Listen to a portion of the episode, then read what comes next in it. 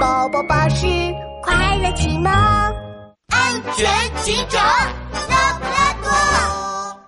厨房里的大怪事，拉布拉多警长，我要投诉，我也要投诉，我也也也要投诉。这天中午刚过，森林小镇的警察局就呼呼啦啦来了一群动物，都说要投诉。拉布拉多警长的眉毛都皱成八字了。哎，大家都要投诉，投诉谁啊？我们要投诉欢欢喜喜大饭店啊！欢欢喜喜大饭店怎么了？拉布拉多警长，欢欢喜喜大饭店偷工减料，欺骗我们消费者。今天我过生日，我在欢欢喜喜大饭店订了个草莓蛋糕。结果打开一看，草莓蛋糕上一颗草莓也没有。呃，没错，还有我的红烧肉，就一个盘子，上面一块肉也没有。我的龙虾饭也是，全是饭，根本没有龙虾。什么？这也太奇怪了！我现在就去欢欢喜喜大饭店。拉布拉多警长连忙来到欢欢喜喜大饭店，狐狸厨师正在厨房里挠着脑袋打转。奇怪，怎么会这样呢？狐狸厨师，我接到是拉布拉多警长，你来的正好，我要报案。等一下，等一下，你要报案？可我刚接到投诉，说你们饭店偷工减料。偷工减料？我要报案的就是这个，拉布拉多警长，你不知道啊，我们饭店的厨房出怪事儿了，我的菜只要做好了放桌上，过一阵儿就消失了。啊？消失？没错，真不是我偷工减料，是菜自己消失了。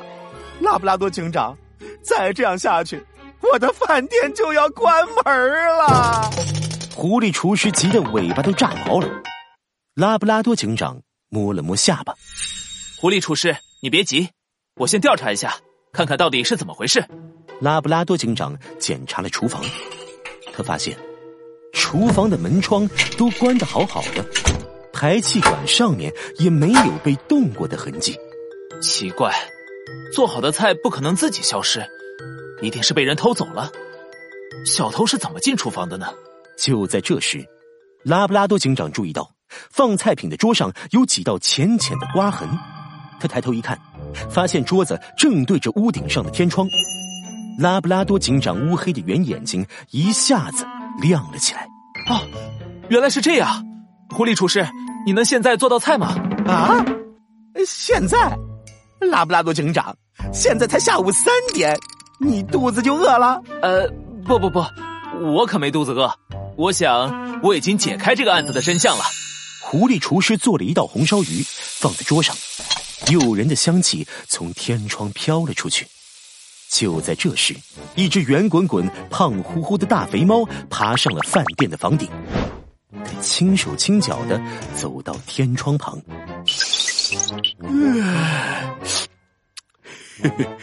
欢欢喜喜大饭店又做好吃的了，还是我最最最喜欢的红烧鱼。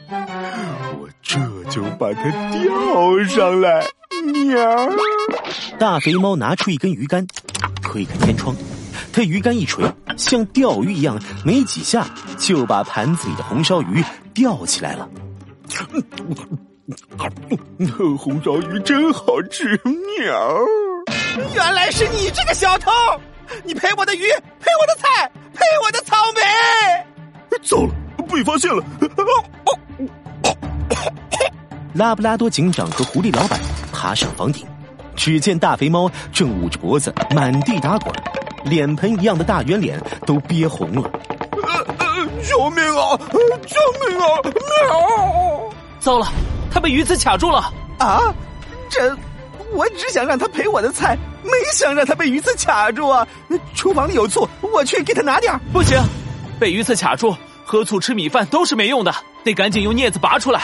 它被鱼刺卡的位置太深了，看不清，需要立刻送医院。拉布拉多警长和狐狸厨师赶紧把大肥猫送了医院。经过医生的处理，大肥猫喉咙里的鱼刺总算被拔出来了。妈呀，难受死我了！狐狸厨师，你烧鱼怎么不先把鱼刺去掉呢？啊？谁让你吃那么急？那不是因为，因为我在偷吃吗？大肥猫，你知不知道被鱼刺卡住是很危险的？这次要不是我和狐狸厨师送你来医院，说不定你就因为鱼刺划破食道死掉了。啊，这这么可怕！拉布拉多警长，狐狸厨师，我知道错了，我以后再也不偷吃了。喵。